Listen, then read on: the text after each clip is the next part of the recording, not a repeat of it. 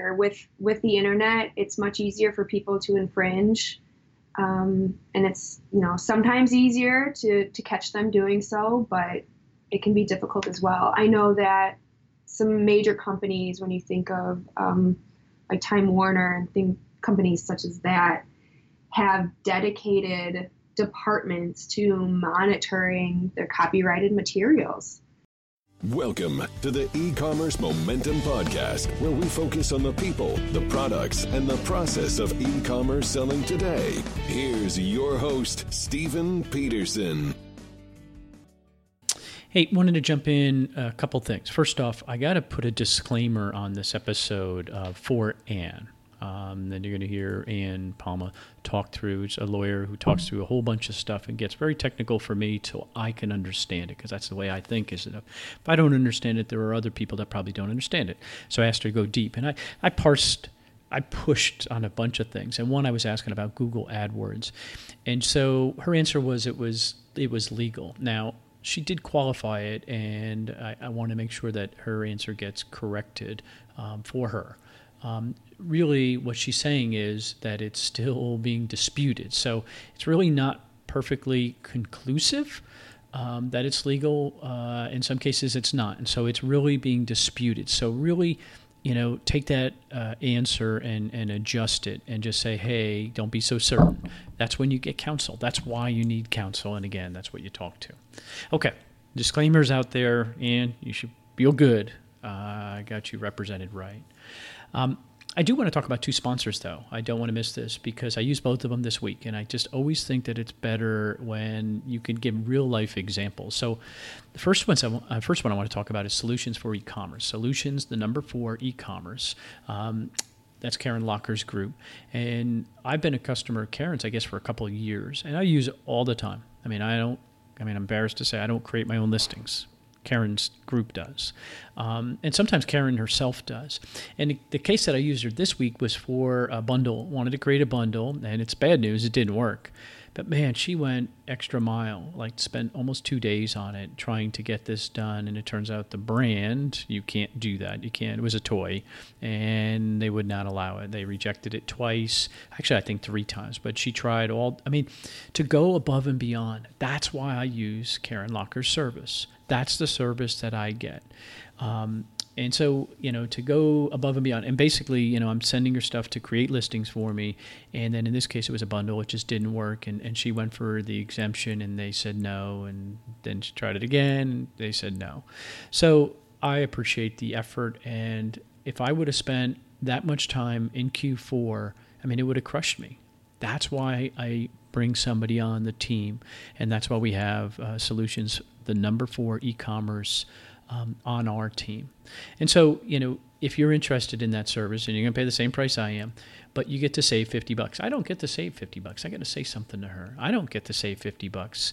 Um, but if you go to solutions, the number four e-commerce dot com forward slash momentum, you're going to save 50 bucks and she's going to do an inventory health report for you. The only place you're going to get the inventory health report. And let's face it, if you're getting monthly storage fees and long term storage fees, yes, we all are, every month from now on, it's an opportunity to get your inventory in order, save some money, but save the 50 bucks. So again, solutions, number four, ecommerce.com forward slash momentum. Tell Karen I sent you. The second sponsor I want to talk about is Scope. And, you know, I know I talk about them a lot. Well, it's because I use them a lot.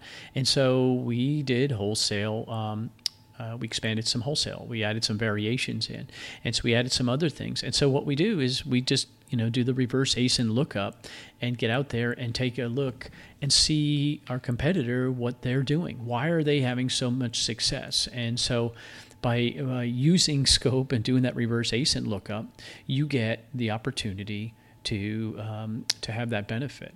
So if you go to sellerlabs.com forward slash momentum um, forward slash scope, excuse me, I'm sorry, forward slash scope. Um, use the code momentum and you're going to save 50 bucks. I love that $50. Can't you tell? I always ask for the $50 savings. So use that code momentum and you're going to save 50 bucks. And it's going to help you find the high traffic keywords. I mean, keywords are important. Um, you'll hear people talk about them all the time, but you want high traffic. Um, you want to make sure, I mean, it's a competitive market right now. You've got to make sure you have the right things working for you. So, again, that's why I use it. And I use it this week and it was awesome. Let's get into the podcast. Welcome back to the e-commerce momentum podcast. This is episode 364 Ann Palma. Okay, nerds, get ready for your speak. Uh, we have a fellow nerd coming in to talk to us about all that fun legal IP issues. And um, very cool lady who clearly knows what she's talking about in a real calm way. And I love it. Um, I love how, to be honest with you, I have a presentation that she had done, her and another gentleman, and it's just so easy to understand. And I really appreciate that, that they're not dumbing it down, they're just trying to make it a little clearer. Um, and it's muddy waters, and she'll even talk about how muddy it is sometimes because there's, you know, individual interpretations, but they do a decent job of making it relatively clear. So I have some of the slides on this episode. Come out and check out on the website. Um, but we talk about patents and uh, trademarks and copyrights and, and when it's right, when it's not, when you should do it yourself, when you shouldn't do it yourself. And you, you know, of course, you probably shouldn't do it yourself more than you should. Um, but then they also have a, a, neat thing where, you know, you can do a, quite a bit of it and then they can help take a look at it and, and help take it the right way, all the way to the edge. And I think that's really important too.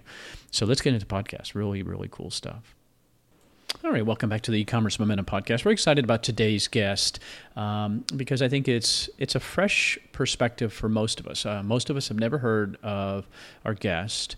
Um, we've heard from some other attorneys. Give you a little clue, and and they have a point of view. But I, uh, you know, I, what I find with most attorneys, it's an interpretation and it's a point of view. And some are willing to push the envelope a little bit more. Some are not. Um, some are really geared to keep you on the straight and narrow, so you don't have to defend your position. Um, and I think that's the best place to play. Um, and I'm hopeful that our guest today, Ann Palma, can help us do that. Welcome, Ann. Hi, thanks for having me. I appreciate you coming on. Um, now, let's just first get to your practice uh, that where you focus is in copyrights, trademarks, and patents. Correct? That's correct. Okay. Now I'm going to call you a nerd. Why? I mean, you got to be reading the most minutious stuff. I mean, you don't. I mean, was that your like your goal? Was like, hey man, I'm gonna I'm gonna be reading contracts and just awful minutia stuff forever. Was that is that what you're gonna do?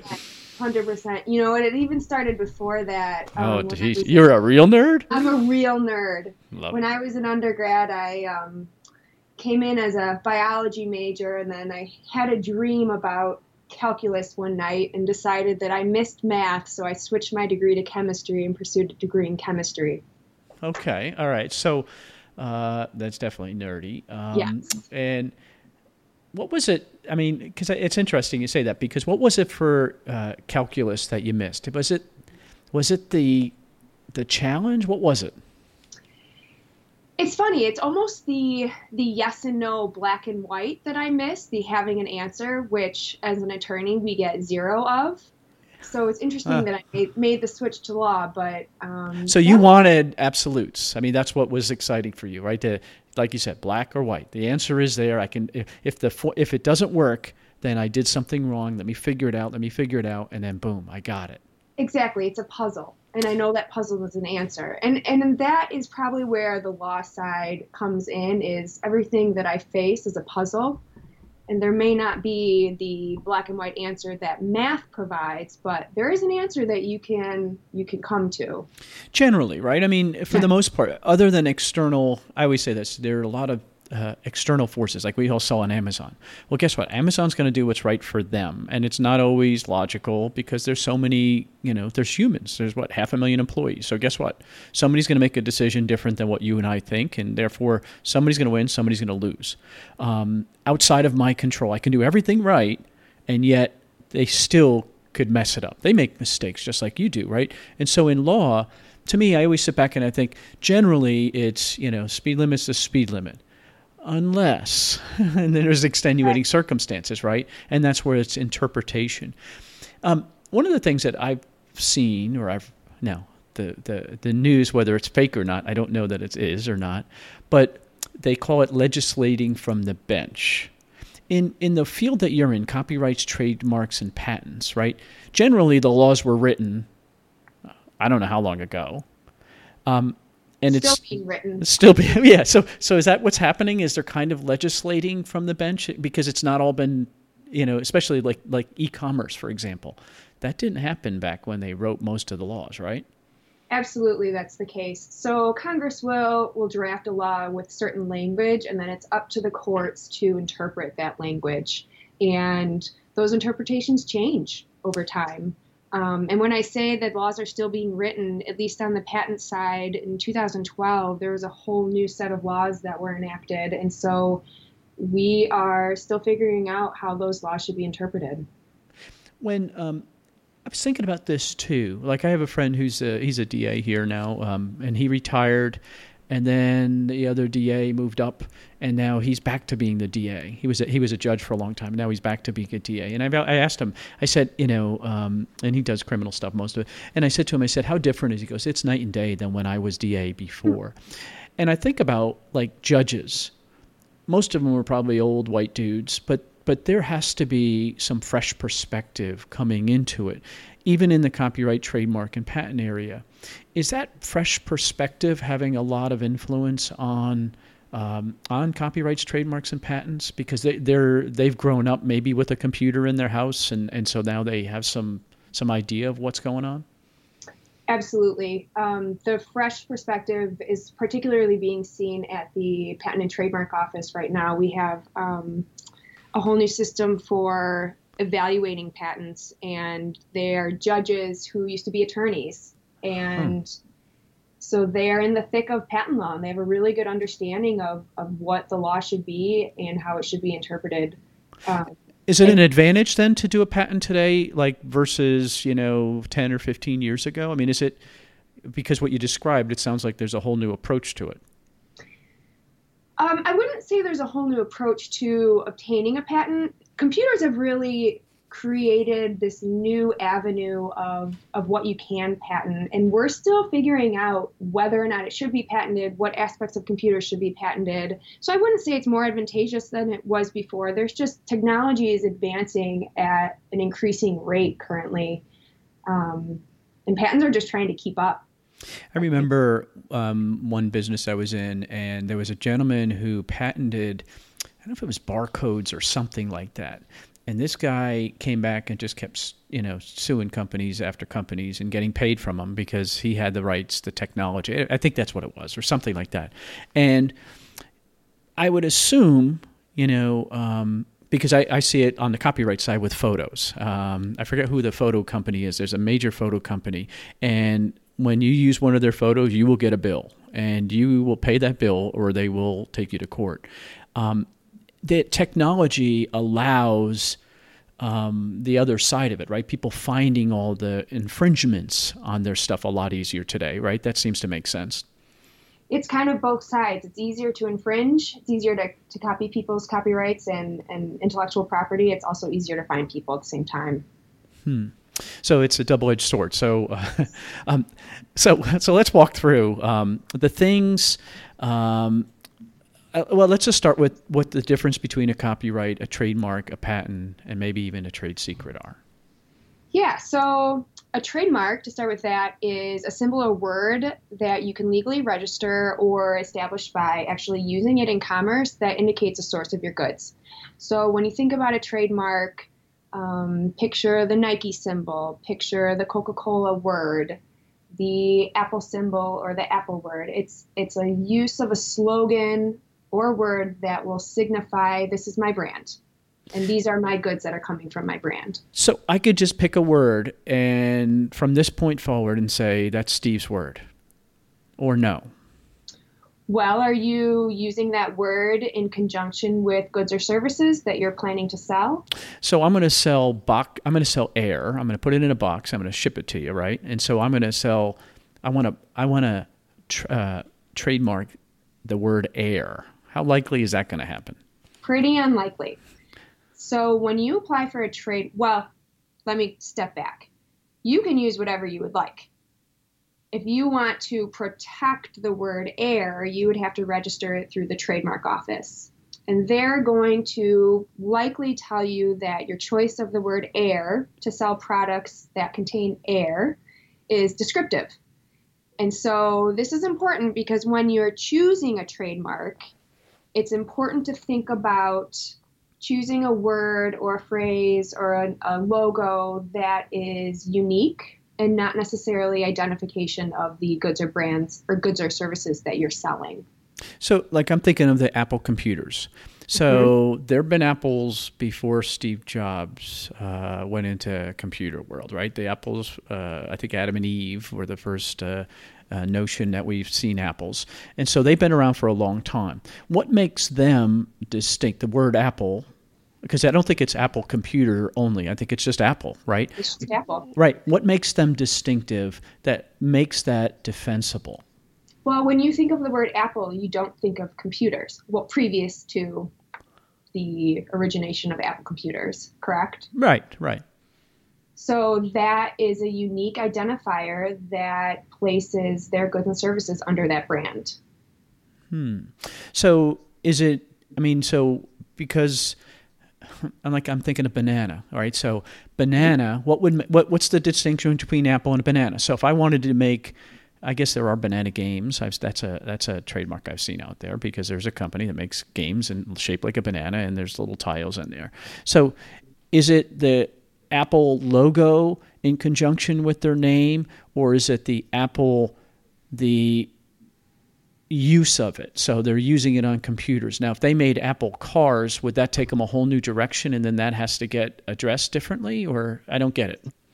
Yeah. So if they wanted to pursue the use of the trademark Apple with sales of cars, they would file a trademark with the USPTO for use of the word Apple with cars.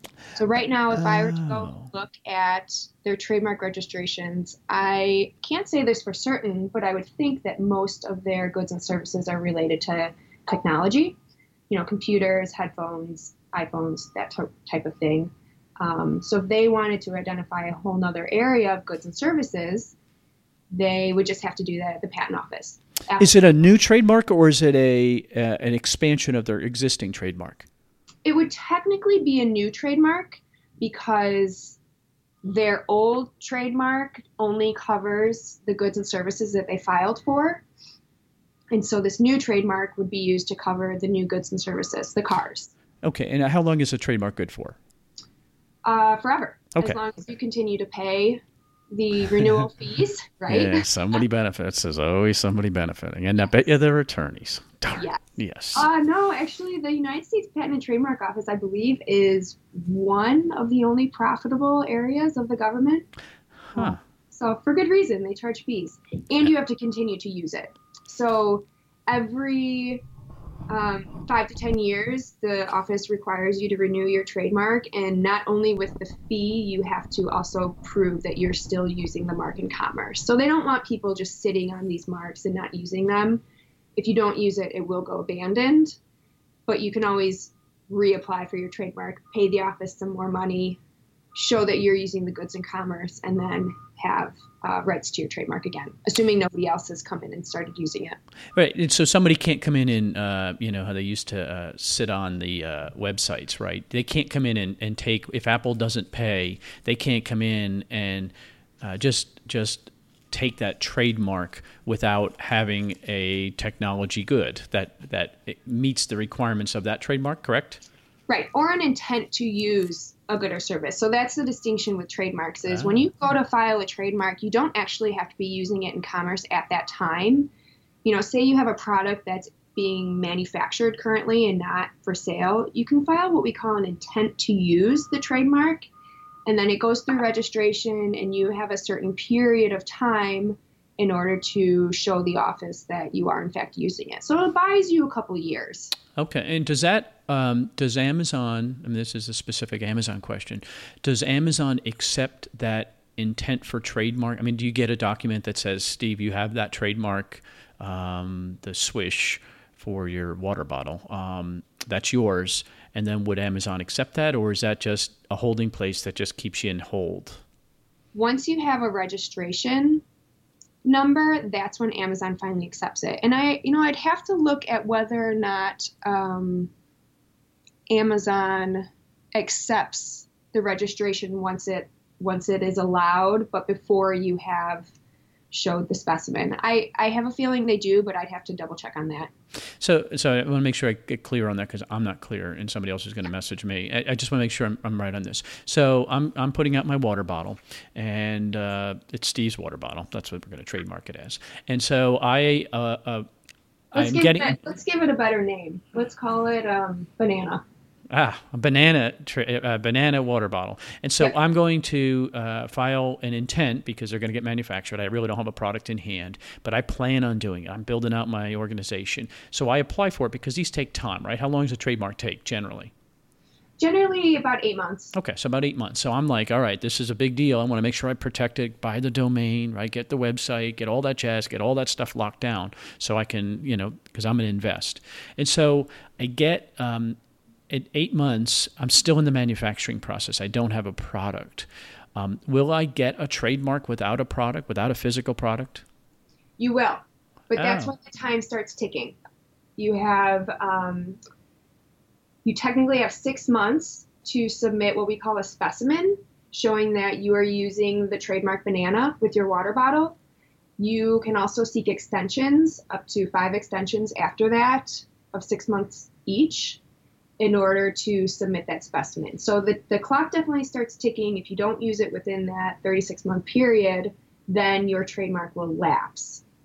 But you do receive a registration number. Okay, and so that uh, that's the point where, as you said, Amazon would accept it generally because you you you meet the requirements. They don't know that you don't have the product, right? It it just uh, makes sense.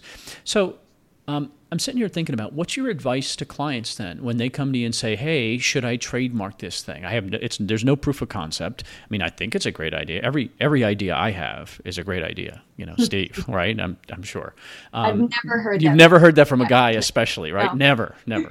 um, so so, I think every big idea I have is a great idea. So should I just go and apply for a trademark for every single one of the things I I think I'm going to do? You have to use some reason. It's obviously expensive and can get expensive um, to file trademark applications. So I would say yes, be a little little broader than you think you might go, but maybe be a little reasonable in terms of how many trademarks you're going to file. But I would definitely get something on file as soon as you possibly can. Okay. Just because it takes time and Amazon requires that registration before they are willing to acknowledge your brand through the brand registry program. So I've had a lot of clients that say, "Hey, can we expedite this process? You know, I need Amazon to recognize my trademark and there's not much we can do on our side to expedite unless there are, you know, infringement concerns. It takes a lot in order for the office to be willing to expedite a trademark. So the earlier you get it in, the better.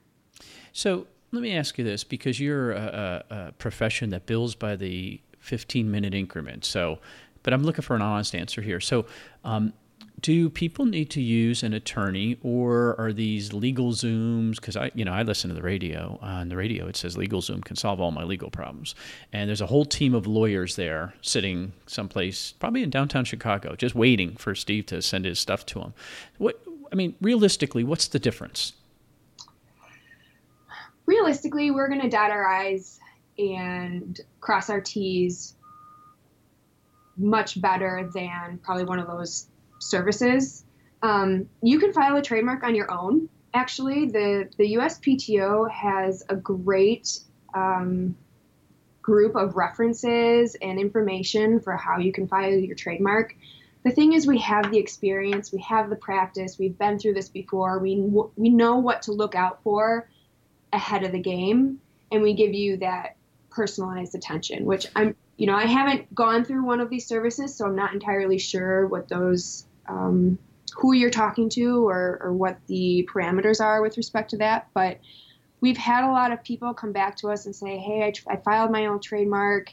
I did X, Y, and Z, and now I'm in this sticky situation, and legal fees are higher now than if you know you had come to me and from the get go, we could have thought through some of these issues, addressed them early on, and then you wouldn't be in a sticky situation. I'm old enough to remember when we used to pay hundred dollars an hour for an attorney, and that was like that was a good deal. And now, yeah, yeah they're not they're not waking up for, you know, they're not even going to listen to. They won't even take the call. The the receptionist won't take the call. Um, let me ask you this: so uh, there is, because uh, you you bring up a point. Um, is there a time when it makes sense to do it by yourself as opposed to using an attorney? And again, I'm asking for an honest question, not a somebody who bills by the 15 minute increment. Right. I would say if you have months and months before you need something done, then go through the process of learning it on your own. Absolutely. If if this is something that needs to happen and needs to happen right quickly, then I would hire an attorney to take it over. Um, one thing I always tell our clients, who especially are, are conscious with respect to money, is you can do a lot of it on your own, and then you can contact us and we can just check it over. Oh, okay. So if there's, I mean, if there's something that needs to be tweaked, um, can you get a revision to it and an amendment or whatever the legal term would be? Exactly. Revision. I've, I've had clients do that. They'll prepare the trademark application, the description for the goods and services. They'll come to me and say, "Hey, Ann, this is what we're selling. This is what we prepared. Can you just check this over?" And then they go back and they file it what's the cost uh, around? And it's a rough number, and this will change uh, next year, guaranteed. Um, but what, what's a reasonable that somebody should budget for uh, uh a normal trademark, not a real complicated one? So the trademark office itself charges two hundred and seventy-five dollars. Generally, there's some other fees that can be added or de- deleted from that, depending on your trademark. So two hundred and seventy-five dollars per mark per per good or service. So that can add up quickly if you have multiple goods or services that you're filing. Oh, well, give me an example there. So so let's take. Um, so I'm going to do the banana water bottle, but I also wanted to be. I don't. You know. I don't know what else. It holds water, but it's sports. I mean, you know, maybe that's a bad example. But give me an example where there would be a broader and and where you would need to have it match those services and goods. Yeah. So something we see quite often is with apps if you are filing a trademark for an app, say it's for a, a, beauty service, you may have not only an app, which is one classification, classification nine, I believe, though I'd have to double check, um, just pulling that out from memory. But then you might also have a web platform that you use. And so that's an entirely different class that you would then have to pay for to cover.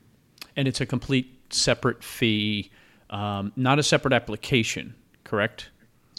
Correct it's the same application. I guess technically you could file it as two separate applications, but I wouldn't. Um, you can file it all under the same application. Okay. All right.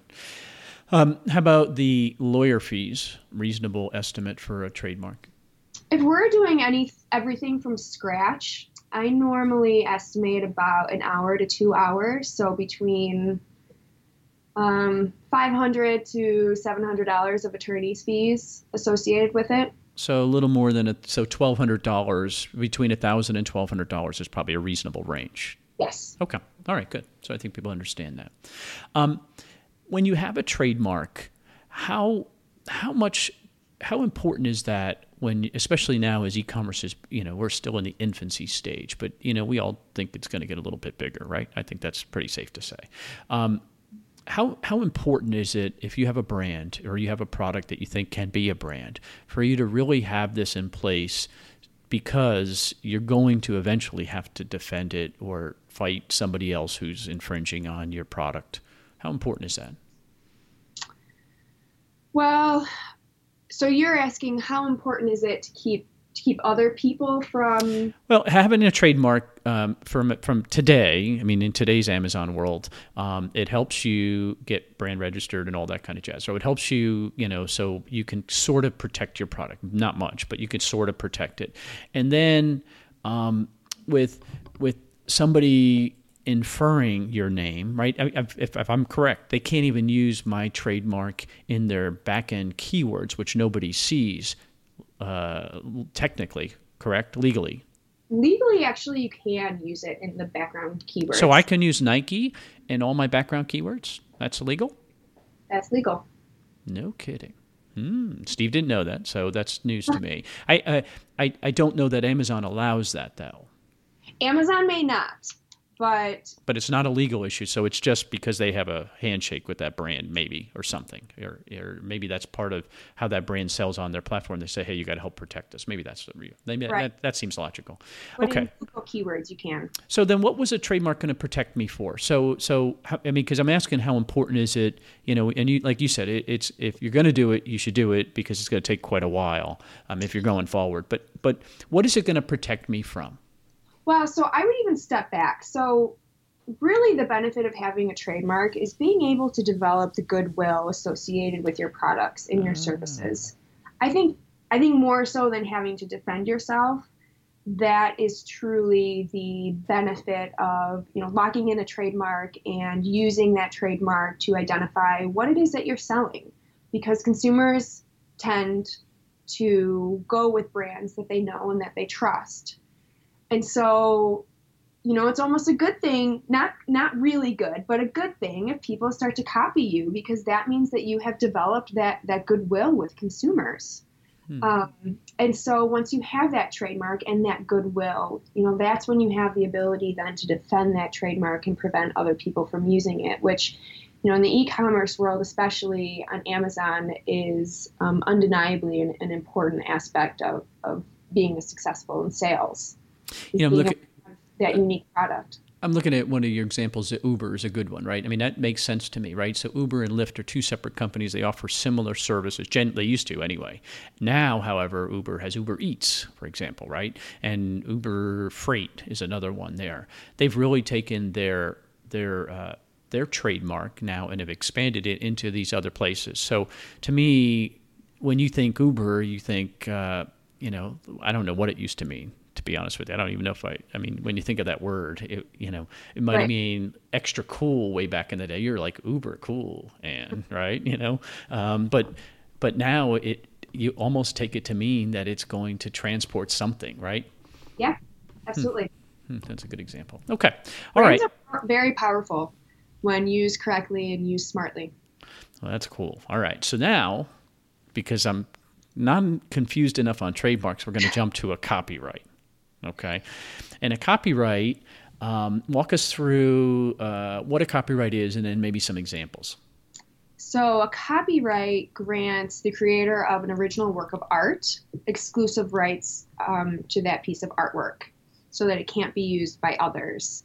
And the interesting thing with copyrights, other than trademarks, is that they take effect the moment that they are fixed in a tangible form. So, the moment that you take a photo, the moment that you create a sculpture, um, the moment that you write down song lyrics for the song that you're working on. That's when a copyright applies.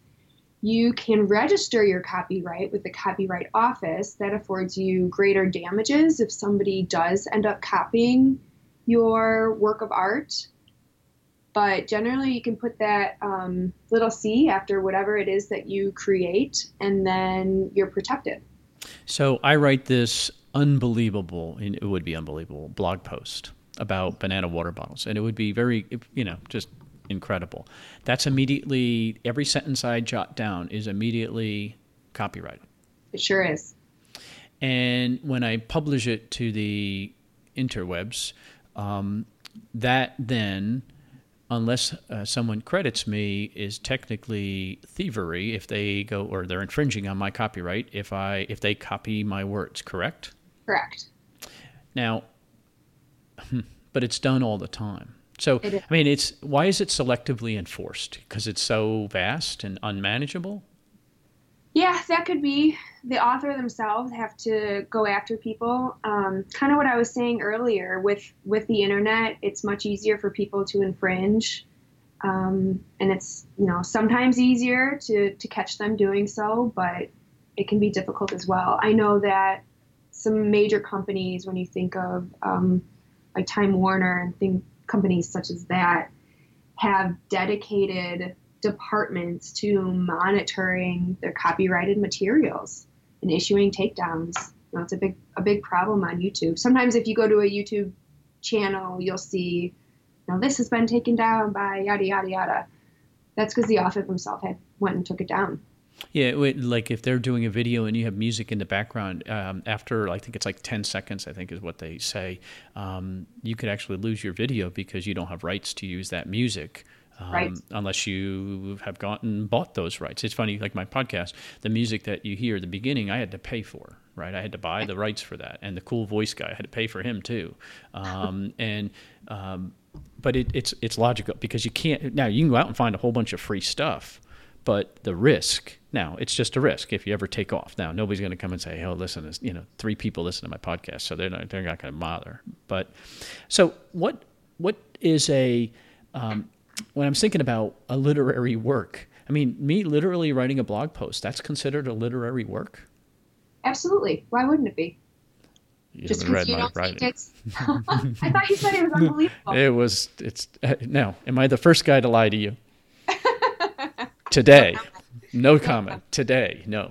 Um, but seriously, I mean, it's just you don't think of it that way, right? You just don't think. So when I'm putting the words on my packaging, so let's bring it to e-commerce, right? And I'm putting on there the descriptions of. Uh, uh, of my bottle versus some, you know whatever not even any versus anybody else it's what i the, the the key takeaway from my bottle is that phrase then copyrighted It can be. but if it's blue it's a blue bottle that's Well, so copyrighted Are you? You're sort of conflating trademark and copyright. So are you thinking of a slogan, or are you no thinking of i'm thinking of a description a description? Mm-hmm. Yeah, that's copyright protected. So we often see that on on Amazon. Um, if you are listing for a certain product and use the original product's description, you'll get a, t- a copyright takedown notice regarding it. Wait give me say that again Uh, give me picture.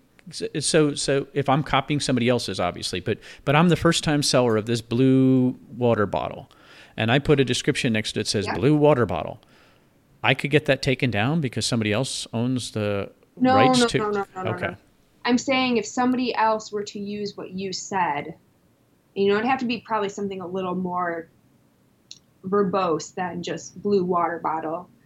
Um, so it can't be that general it has to be considered a work of art.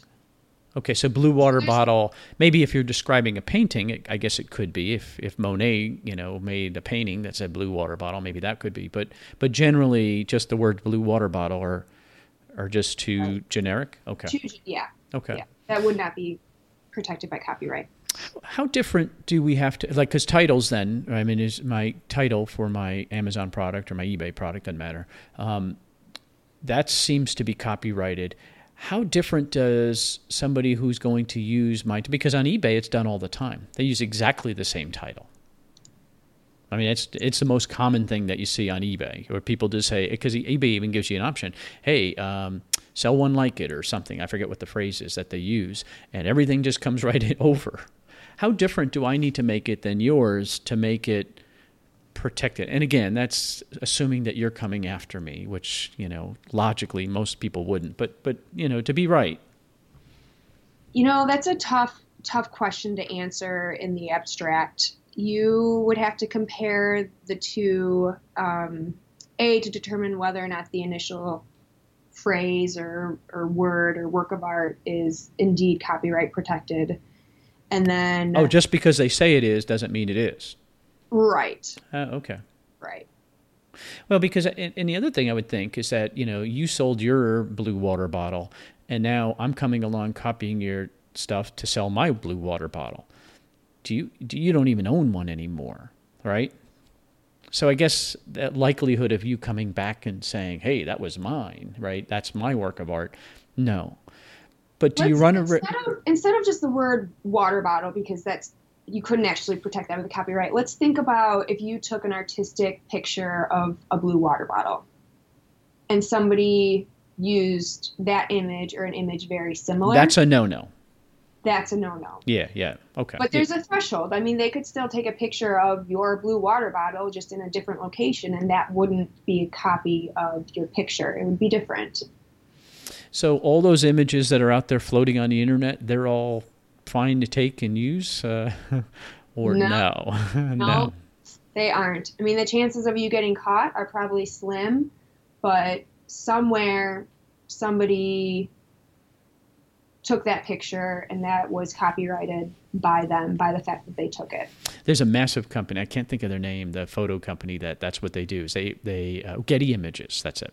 They okay. own gazillions of images and they will find you. They will absolutely. So it's one of those things. How about the sites like a Pixabay where they sell images or there's free images too and is you have to make sure that they can be used for commercial use correct they give you the rights and it has to be if you're going to put it in your ebay listing or your amazon listing for commercial rights, right? Yeah. Okay. All right. Good. All right. I'd make sure I get that. All right. Anything else on copyrights? How how how does this help me uh, selling on Amazon or eBay having a copyright?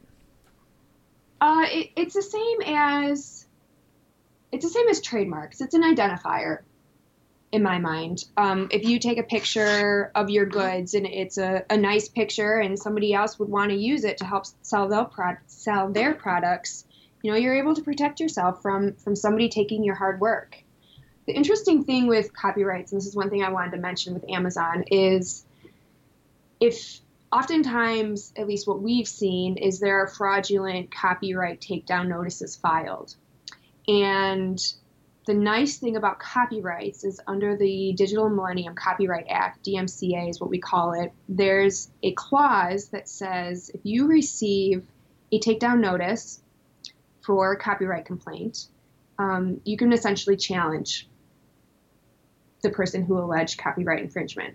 And so you send back what we call a counter notice, and the person that alleged infringement has 10 days to file a civil lawsuit against you. And we've seen it go both ways, where the person will file a lawsuit, um, and then we've seen it on the contrary, where they don't, and then Amazon relists your goods. Ooh, but it's a little scary. So, how do you know when? I mean, do you just know? I mean, that's again, that's I guess that's when you get an attorney. Is you just know that they're full of nonsense, and it's just these people just because I see it on the Amazon merch shirts a whole bunch, right? That people are doing that, right? They all of a sudden are just I guess maliciously, I don't know how to say it any better than that. They're maliciously just sending out these massive things, and most people are like, "Oh my God, I got a letter. I better take it down." Right? And it's a competitor, and they don't have any rights to it, but they're doing that now. Obviously, that that opens up a whole other can of worms legally, but there's a lot of that. There is a lot of that. We see it a lot. Um, it's too bad. It's too bad that they don't have this on the trademark side too because there's not much that you can do from a trademark perspective. Um, but this is a nice avenue with the copyright just to you know throw it back at them and say I'm calling your bluff, and oftentimes it is. But how do you? Yeah, oftentimes, right? So that sounds like more than not, right? That's right. is that fair? Right. But how do you know? How do you know when? I mean, because some of that stuff looks real. You don't. You don't know when. You just sort of have to have to trust your gut um, a lot of it is based on, in our experience, our communications with the other side. If it seems legitimate, then we're probably not going to recommend that you file a counter notice. You know, if there's a real attorney on the other side corresponding with us, then it's likely that you have a copyright and uh, would be willing to file a lawsuit against them. If we are getting no responses, or we often get responses that just clearly don't understand intellectual property and are spouting off random words to try and scare us, um, that's when we'll call their bluff. It doesn't seem legitimate. And so again, that's when you bring in an attorney. How how expensive is is it to get to the point of calling somebody's bluff? It's relatively inexpensive to file a counter notice. At least for us, we charge about a thousand dollars, which takes into account our time reviewing your case file to make sure that, yep, indeed, we think this is an illegitimate complaint. And then actually drafting the counter notice um, doesn't take as much time as you would think. But but we like to have everything in a row before we, we file off that that counter notice. Because the last thing we really want is for you to then be engaged in a litigation. Nobody wants to be in litigation but the attorneys. Yeah, nobody makes money but you guys. I get it. Yeah, and and not even you, the yeah. partners, right? Unless you're a partner, those and yeah. then the senior partners make a lot more money. I get it. I understand. I've seen that system. Okay, so it's it's definitely one of those. It's scary, um, but it's not right so if you if you're in a good position if you feel if you have a good brand and you're building a brand and you've done everything right and you you know, hey, that's part of doing business. Like you said, somebody's going to copy it because that's a that's a compliment. Steve, yes. your water bottle is unbelievable, and uh, and so therefore we're gonna we're gonna we're gonna copy it, and so therefore you have to be able to defend it. Okay, all right. All right, now let's get to the easy stuff. This is simple patents, right? They're just simple, simple, easy things, right? So if I take um, this water bottle and I do a left twist as opposed to a right twist, I could get a patent on that, correct? Well, I'm not so sure about not that. Not so sure. Damn. Oh, all my big ideas. These were big ideas. Uh, how much? How much time do we have? Another like five, six hours? Uh, no, no, no, no, no. um, so, so walk us through uh, patents because there's a couple different patents, right? That, I mean, there's two that I think are real relevant to what we're talking about. Right. So there are a couple types of patents. There's utility patents, which grant the right to exclude somebody from making, using, or selling um, a device, a method, or system. So it's protecting a utility. And then we have design patents, which protect the ornamental aspects of a design. And then we have plant patents, which up until recently were not that popular, but with um, marijuana becoming. I was going to say, don't don't tell me. I was going to say weed. Come on, the weed people no, are in this too. It really is. Oh, yeah, we have a pretty guys. strong marijuana practice here, actually. Um, You're all high. No, oh, great. Not quite. Not quite. Uh, but protecting it has been big. You know, the more states where it gets passed in, the more important it is to protect not only patents but trademarks as well. No kidding. Those weed people are everywhere, and you guys found a way in. I love it, love it, love it, love it. Um, okay, so I think the the two that are probably relevant for the listeners of this show would be the utility and design. So, so let's start with. Um, I, you know, you tell me which one we should start with. Steve's water bottle, uh, utility or design? Or both? So Steve's water bottle would most likely we would recommend a design patent. So water bottles have been out there for ages unless there's a specific new utility that the water bottle is used for or you found some came up with some awesome invention that separates it from any other invention that's out there. Give an example like that because I, I think it's important to make a distinction. A water bottle is just general. Um, give me an example where somebody could have gotten a patent to take a product farther. Right. So if you think of the wine opener, typical wine openers are, you know, somebody inserting the screw into the cork on the top and then pulling it out. And then the rabbit came along and somebody patented the idea for having the lever that inserts the corkscrew into the cork and then seamlessly pulls it out. And that whole system is protected by a utility patent. And the whole system. So somebody can't make a similar. I mean, the con. I mean, what what's the patent? The concept of the the grips in different positions, or is the concept of uh, jabbing the cork?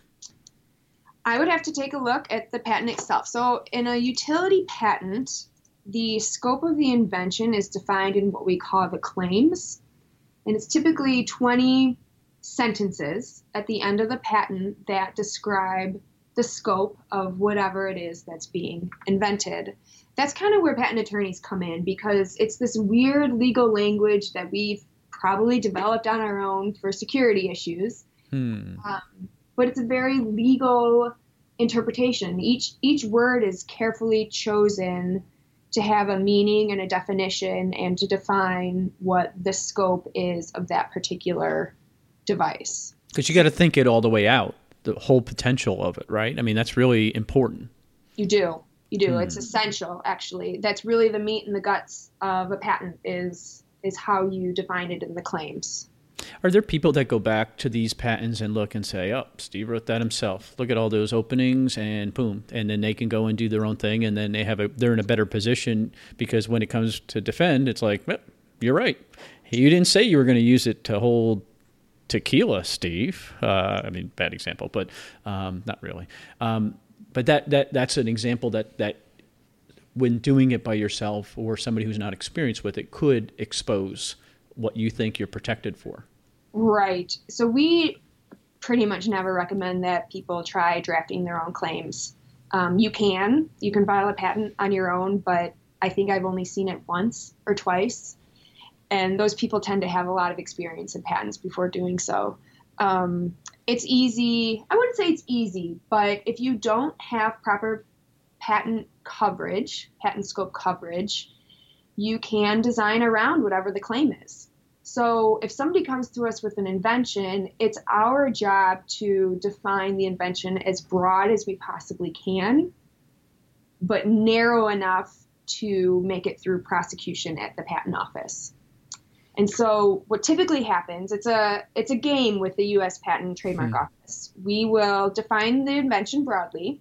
The patent office will come back to us and say, for these reasons, we don't think you should be entitled to a patent, whether it's, you know, this particular reference already describes your invention or this combination of references would render what we call your invention obvious and so then we say, okay, fine, we're going to narrow our claims slightly. We're going to narrow the scope of our invention. How about that? Do you still think that this invention has already been disclosed?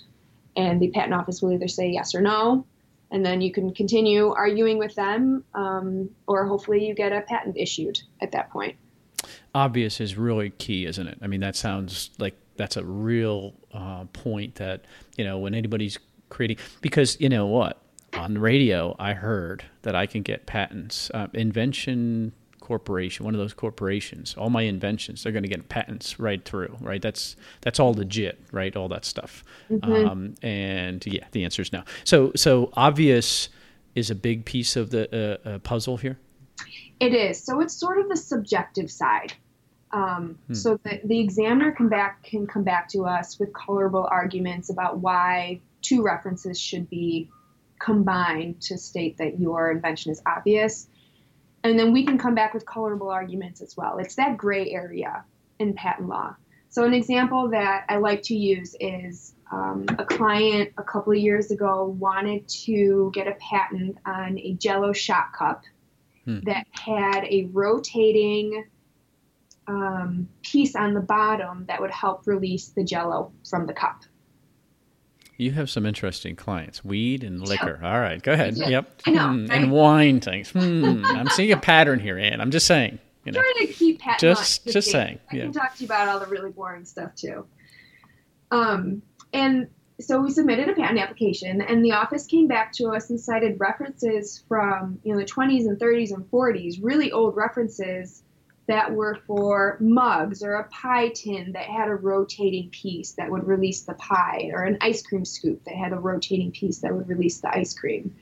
And so they said that this jello shot, this little cup, was obvious in light of these inventions that had already been on the market for ages. And Even so, though those patents are probably, you know, expired, that doesn't matter. It doesn't matter. So it's still disclosed into public, and so that can be used against you. It's what we call prior art. Hmm. And so likely they would reject something and say, you know, not not. It's just too obvious, even though you know, yeah, it's novel, but it's still obvious. It's still obvious, and you hmm. know that's that's helpful for consumers too, because it, it would be unfair for somebody to get a patent, 20 years of protection on a device that really has already been disclosed in the public. You've done jello shots, and I can tell. Mm-hmm. All right, so now let's talk about design. Long, Let, us talk about design patents. Uh, yeah, you got a little baby. You're not doing jello shots right now. No. Um, design patents. Um, so, give me an example of a design patent. Um, something that would be that you would see in the e-commerce world. I think that that's because I think this is really important for what we do.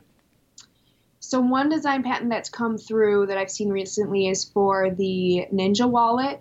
Are you That's that little little credit card you put in your wallet and it cuts and chops and does a million different things, right? Right. Like tools but on a credit card piece. Mm-hmm. So a design patent protects the ornamental design of a functional item. So if you think about that um, Ninja wallet, they have patent protection on the ornamental aspects, so the shapes of the cutouts, and they might have patent protection on, um, you know, where certain edges jut out. It's it's the shape, it's the overall look of that design. A- another good thing to think about is the Apple Charger for MacBooks. they have a design patent covering the square device with rounded edges. And when you are looking at a design patent, the claims, so where in a utility patent it's words, the claims in a design patent are the solid lines. And so that defines what the scope of the patent will be, is where the solid lines are. So in a, an Apple patent for the charger, the solid lines are going to cover the rectangular shape, the curved lines, and then everything else might be dotted. They might have a dotted line for where the hole is for the cord to be attached.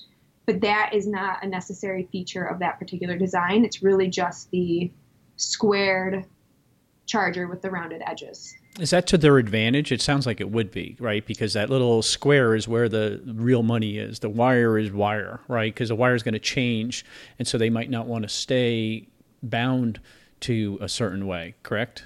Exactly. So you're getting a hmm. broader patent by having less defined. Yeah, right, right. Because the rest of it doesn't matter. So let's just go back to your Ninja wallet example. Um, can I just, uh, instead of having a I don't know how to describe it. They got some dagger pointing on that one thing to open an envelope or whatever. Can I make that a circle and make make? I mean, can't I? I guess they, unless they have a utility patent on it, and that's what you're going to say, Steve. All right, um, is that if they don't have the utility patent, I can make another one, just make my own shapes and be happy with it. However, if they have a utility patent, which I'm assuming these guys are smart enough to do, then they own the rights to have some kind of credit card tool or something, right? Right. Okay. Right. So the, your design would have to be substantially different than the design in the design patent. But is that is that just changing the stitching? You know, so I'm selling um, I'm selling bathing suits. Is that just changing the stitching from a, a loop to a? And I have no. I'm totally talking. I have no clue what I'm talking about there. But but is is that is that significant enough or um, or not? Maybe. That's for a jury to decide. To be honest. Oh wow. Okay. It, it really right. depends. It's it's design law is one of the things where you kind of want to trust your gut. If it looks too similar, it probably is too similar. Um, it's it's a subjective evaluation. But that's a lot of what private label uh, uh, sellers talk about is that you know go find a great product out there and make your own version of it. You know, improve it, do something to it. Um, there that's kind of a, a sketchy area, isn't it? It can be very dangerous. You um, definitely want to do a patent search ahead of time, um, which Google Patents is a great resource for doing that. They have design patent searching as well.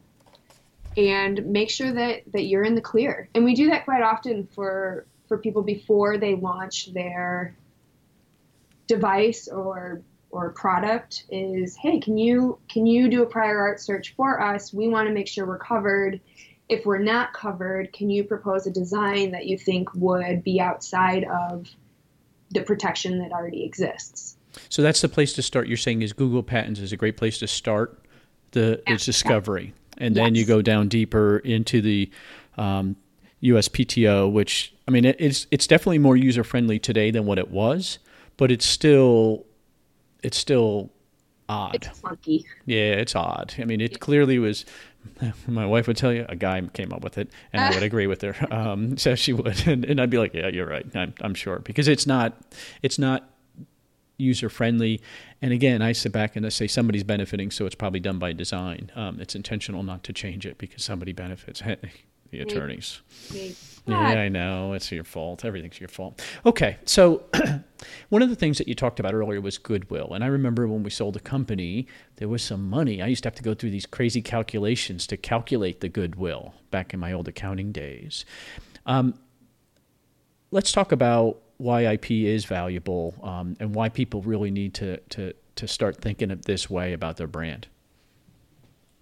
Yeah, I mean, for starters, having IP attracts investors. Um, that's probably where we see it the most is new company owners want to lock down that patent or at least get the patent issued or a trademark on file so that they can go to investors and say, we have this IP protection and we can prevent other people from coming into our zone.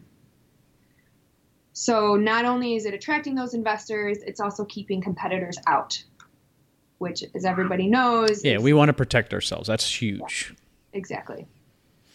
One of the one of the big challenges now in in the um, especially in the uh, uh, private label, white label world is that so many people are coming from other countries, uh, Asian countries, uh, named China, and they're copying or they're affecting my brand now, my water bottle brand, my whatever brand. And you're seeing so much of it.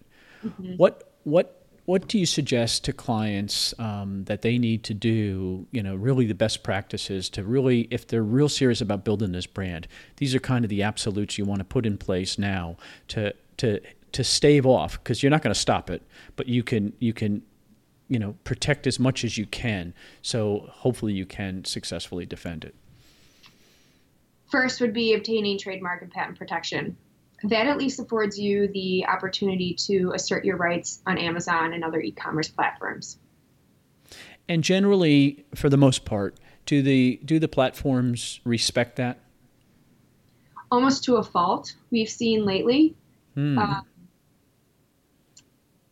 the it seems Amazon is very brand favored, which is which is great for brands um, often difficult for sellers because they receive so many IP violations and some of them aren't legitimate um, because Amazon's taking the brand side before really evaluating the the merits of the claims.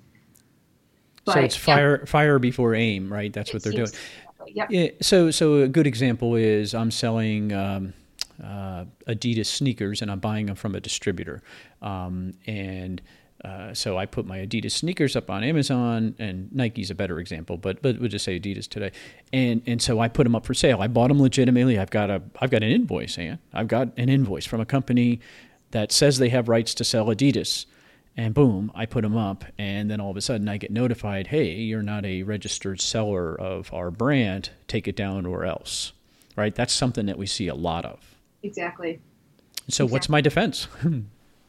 to be honest, your defense at that point is either filing your plan of action with Amazon, which companies like eGrowth um, assist sellers with frequently, or talk to the rights owner and say you have. So actually, go out to Adidas and say, "Hey, wait, man, I bought these from Bob, and Bob's showed me that he has authorization to sell your brand, and he's a distributor, and so I've done everything right. Why are you penalizing me? I mean, are they open to that conversation?" Oftentimes distributors want you to just stop selling entirely. And more often than not, what we see is sellers sellers are more willing to stop selling the product than having their marketplace have the violation tarnish. And so many of our letters are saying it's that give and take. We'll stop selling if you retract the IP violation notice. And okay. then they stop selling it entirely. Yeah, I've had that with music. Um, that with a, someone with a CD, um, very. Um, it was the law firm. That's what they did. It was just four or five uh, uh, dead people that they represented, and they protected their brand. And it's like, okay, we'll just take it down. You know, not even going to fight it because you know that's fine. It, and and uh, we just took it down. Um, so is that the time you go back to your distributor and say, "Hey, Bob, you sold me these, and you represented that you uh, I'm allowed to sell these other places?" Because I've heard the first sale doctrine will protect me in every single time. That's all I got to do. So I just got to open the door and yell first sale doctrine, and I'm defended. Mm-hmm. Yeah, it's not quite that not quite that simple. It's afford I know, right? It affords a lot of protection, um, but Amazon has certain policies that that um, require a lot more specific or a lot more intolerant of just an open application of the first sale doctrine. Um, for example, you can't resell an item and market as new. You have to market as used, even though it may very well be new. Um, so it's not quite as simple as just throwing up the first sale doctrine flag. Okay, yeah. So, yeah, even though it is new, it's not new um, because it's transferred ownership. So, therefore, legally in the court's mind that becomes non-new. Is that correct? Right. Okay, that's interesting. Okay, and that that seems to be a place that people get hung up a lot. Um, and it depends on the platform. Um, Amazon's much more aggressive than than an eBay or an Etsy, right? Yes, I believe so. Okay. All right. So let's bring it home. So when when is the time that we need to i mean what you described is uh, we've got to get that patent and that trademark in place. Those are the best defenses we have. That's the place to get it. When's the time when we need to bring in an attorney? That's a very about- broad that's a very broad question. Your answer is going to be every time steve of course. And uh, by the way i bill in 15 minute increments every time. Right so i'm sending you my invoice yeah that's right. But no i guess you know because it, it it's you know when I get, you know, so let maybe I, maybe I'll say it this way because I'm, I'm stumbling on my words. But the guy who's going or lady who's going and scanning Target end caps, and they're selling, you know, two of these, five of these, one of these, and they get one of those letters. Um, they're probably not going to find that item again. It's from a legitimate source because you can generally tell, or at least they used to be able to easily tell. Now they've gotten a little more sophisticated, but generally, you know, you communicate with each other, and somebody's like, "Yeah, yeah, I checked them out. Yeah, they're real." Pull it down, take the loss, and move on? Correct? pull the listing down, move on, or maybe not? So are you are you talking from a brand side? When you yeah, I'm selling. Uh, I'm selling. Uh. There's not even a brand here. P- a Pilot uh, Precise pens, and I put them up, and then all of a sudden I get one of those letters. Um, and I don't have a lot of them. It's not a. It's not something I'm developed. Is it worth any time? Uh, should I see an attorney, or is it just take your licks, move on? Yeah, I mean, I think it, it depends on the the breadth of the protection that you're trying to to afford. So if it's not that many and you're able to take down the listings that you don't want um, and prevent them from going back up, then I think you're set. I don't think you need an attorney. If it rises to a level where these keep occurring and we need to send out cease and desist letters to the actual corporations know, if they're selling outside of Amazon, then that's something where it's probably best to get an attorney involved in, make sure the language in the letter is correct, make sure that you're asserting um, the right laws and protection against them. Wait, Wait, wait, I don't think I understood what you meant there. So, so give me another example. So, they would prevent me from selling period? Is that what you think? And then so therefore i got to say hey wait a second you know i'm allowed to sell them amazon's saying no but but i'm i mean so i'm not sure i clear what you were what you meant there Oh, maybe I'm unclear about your hypothetical. Um. I, I started the un, the I don't know what the right word would be the, the lack of clarity. Okay, so so um, I get one of those letters. Um, so I'll go back to my music example. The music example was like, hey, you know, uh, you you don't have rights to sell this dead person's stuff, and I'm like, well, it's used, and the attorney's like, yeah, it's cool, but you still don't have rights to sell it, and so therefore, um, if you take your listing down, we'll make it go away. And you know, I'm like, okay, so I agree. Talked to the actually, I got on the phone, talked to the attorney, and it was very reasonable. He's like, "Yep, no problem." Um, and he shot off the letter to Amazon, and Amazon said, "Yep, you're good." Okay, and so whatever strike hopefully got de-striked, right? And so my reputation didn't get soiled, um, right. and I just gave them away, right? I didn't sell them, but I could sell them to at my yard sale, correct? I own them. Uh, yes. Okay, so that's different right? Yes. Um, and there, that attorney's not circling my driveway saying, "Hey, what's in that yard sale box over there?" Right? Um, why is it different? Let me ask you that because that's a reasonable question. You are not. You are by selling it at your house. You are not coming across as though you are the brand owner themselves. And I think that line gets blurred on Amazon. Yeah, because if I had a retail store, uh, a, a, thrift store, that's a commercial venture. Um, but it's not because I'm I'm doing Elvis. It wasn't Elvis, but but it's if it was Elvis's thrift store, that might be the issue, right? Uh, uh, you know, so maybe that's the distinction. Right. If you're putting yourself off as the okay. person that or the brand owner and selling it through that brand, um, that's where the problem lies because cons- it's all from the consumer's perspective. And so if the consumer thinks that they're getting a pair of shoes from Nike, they should be getting a pair of shoes from Nike. It shouldn't be, you know, some a middleman who is coming off as I'm selling Nike products. But but 56% of Amazon's sales come from third-party sellers, not from the brands. Right, which is why Amazon is so particular or so so brand savvy or so so in favor of the brands that they can monitor their their own products. So you have to be an agent of the brand, I guess, is better example, right? For Nike, for that, that's what they're saying. Well, you have to be an authorized distributor. Okay, and so if, that if be- you're going to sell the new product. Right, right, right. Yeah, I understand they do that. They don't enforce last year's. It was just so it's it's basically that's the, that's the distinction. So when a buyer is buying on Amazon, they think they're buying from an authorized seller of Nike or whatever. Um, so therefore, it's okay.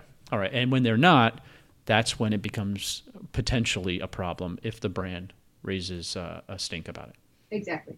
Okay. And All right, wants cool. to protect their goodwill. All right. Well, we never did talk about eBay, um, but the rules are relatively sim- similar, correct? They are. Yep. Okay. All right. And so, um, when people are thinking about uh, getting started, uh, what do you do? You guys don't do anything for free. This was going to be a dumb question, like, huh? Um, is there some type of consulting that people um, that you guys offer when people are starting to develop a brand, so they can go through like get the whole scope of the potential, whether they need a trademark, whether they need a patent, whether they need all those things? Absolutely. So we'll sit down with people and help them identify good trademarks, what to trademark, what IP they should protect, what IP maybe they should hold off on protecting. Um, you know, we, we understand that it's expensive, and so we come to the table with that thought process in mind. Some things are more important to protect than others. Patents generally come first in terms of expense, trademarks come second. Um, but if you can do it all at the same time, even better. Yeah, I, I sit and I think about packaging. It's such an important thing that people need to really to get you know control of and make sure that they have their their ducks in a row because it means so much. And, and you know, I think I don't think people pay attention to it, and I think there's an opportunity here. Okay, so the law firm is like eight guys with these giant names. Uh, nothing easy, but the MBHB is easy. I like that. Yeah. Yeah, somebody, a man thought of the other one, but uh, some woman said, "Hey, let's just use MBHB. It'll be easy." Um, what's the website that if somebody wants more information? mbhb.com. Oh, I love it. See, I'm telling you, some lady said, "Hey," um, and um, and uh, I'll put Ann's contact here. And so she's. Uh, uh, this is a, a field that you practice in day and night. It is. Nerd. Okay. All right. Well, man, I, I really appreciate it. Um, I really appreciate the the detail um, and the help that you've given. Um, you gave a presentation in um, e- Chicago at Ecom Chicago. If somebody requests, is that presentation available? Can I use any of that on my website? Absolutely. Yeah. Okay.